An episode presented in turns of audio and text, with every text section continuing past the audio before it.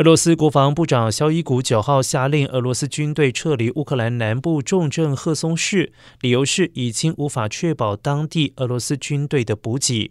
赫松市是俄罗斯2月挥军乌克兰以来唯一拿下的州首府。从该城市撤退意味着涅伯河西岸的俄罗斯军队将全数撤离，对俄罗斯军队堪称是重大打击。而就在俄罗斯军队受挫之际，俄罗斯驻印尼大使馆表示，俄罗斯总统普京将不会出席15号在印尼巴厘岛举行的20国集团 G20 峰会，将由外长拉夫洛夫前往参加。